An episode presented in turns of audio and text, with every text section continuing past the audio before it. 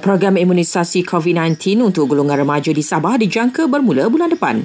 Namun, ujar Menteri Kesihatan Karim Jamaludin, Sabah perlu mencapai lapan puluh peratus imunisasi dewasa terlebih dahulu. Mungkin pada uh, bulan Oktober nanti, bila jumlah populasi dewasa di Sabah sudah pun uh, mencapai hampir lapan puluh peratus, maka saya telah maklumkan kepada Yamat Mohd, Ketua Menteri Sabah, bahawa kita boleh mulakan uh, vaksinasi untuk golongan remaja di Sabah juga, insyaAllah pada bulan Oktober nanti, bila kita sudah uh, mencapai sasaran yang yang baik dari segi vaksinasi untuk golongan dewasa.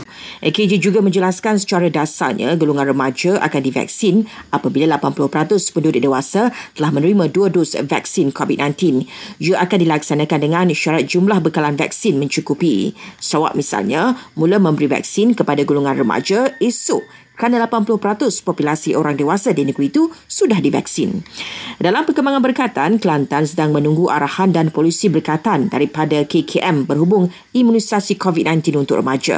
Jabatan Kesihatan Negeri Kelantan memaklumkan pihaknya sudah bersiap sedia dalam aspek prasarana dan keperluan untuk melaksanakan tanggungjawab berkenaan.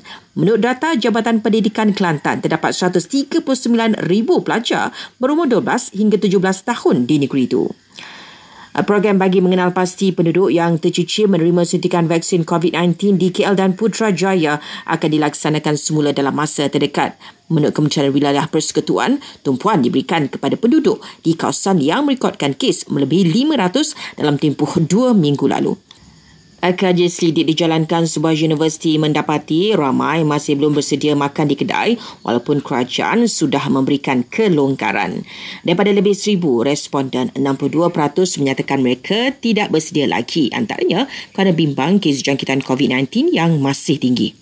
Dan Perdana Menteri Datuk S. Ismail Sabri Akub mahu bacot tunai bantuan khas COVID sembilan belas B K C sampai ke tangan penerima yang tiada akaun bank tanpa sebarang kelewatan termasuk di pedalaman. Agian B K C fasa satu di seluruh negara bermula semalam dan berdasarkan data Kementerian Kewangan terdapat lebih tujuh ratus ribu penerima B K C tiada akaun bank.